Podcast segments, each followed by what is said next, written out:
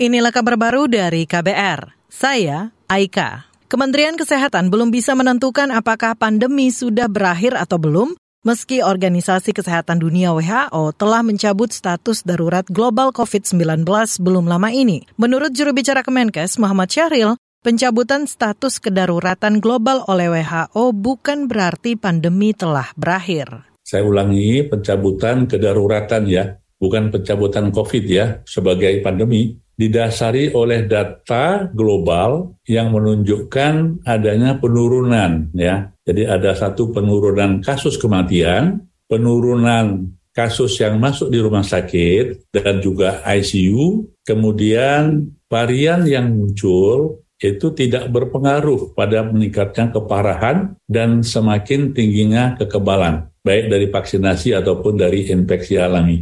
Juru bicara Kementerian Kesehatan Muhammad Syahril mengingatkan dengan dihentikannya status kedaruratan global, tidak berarti COVID-19 bukan lagi ancaman global. Ia menegaskan COVID-19 masih ada dan saat ini seluruh dunia direkomendasikan WHO untuk transisi dari fase darurat.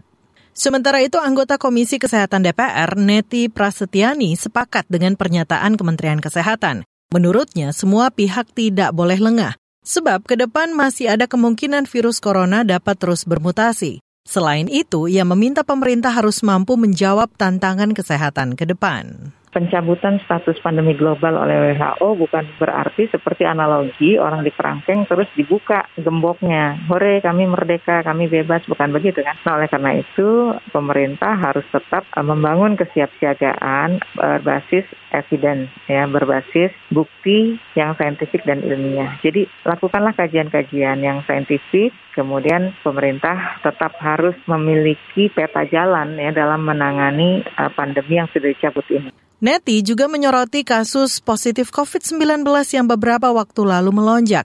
Kata Neti, pandemi merupakan ujian bagi sistem ketahanan kesehatan Indonesia. Sebab masih ada tantangan yang menanti mulai dari perbaikan layanan kesehatan hingga memperbanyak dokter spesialis.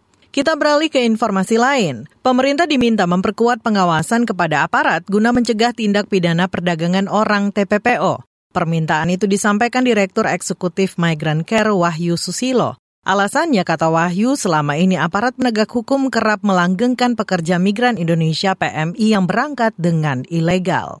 Ya memperkuat pengawasan, pengawasan juga kepada aparat yang terkait dengan ini ya, imigrasi, aparat ketenaga kerjaan, bahkan di perbatasan karena selama ini yang ditemukan itu mereka lah yang sebenarnya juga yang memberi keleluasaan tindak pidana ini gitu. Seperti kasus yang terjadi di Batam, ketika Pater Paskalis itu meng, apa, mengungkap keterlibatan aparat, dia malah punya potensi dikriminalisasi.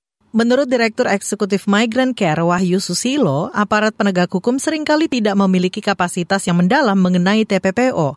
Karena itu sering kali pelaku menggunakan KUHP lama sebagai pedoman hukum yang kerap meringankan hukuman dari pelaku TPPO. Sebelumnya, saudara 20 WNI menjadi korban TPPO di Myanmar. Mereka tertipu modus perekrutan tenaga kerja via online. Puluhan WNI itu telah diselamatkan pemerintah. Demikian kabar baru dari KBR. Saya Aika.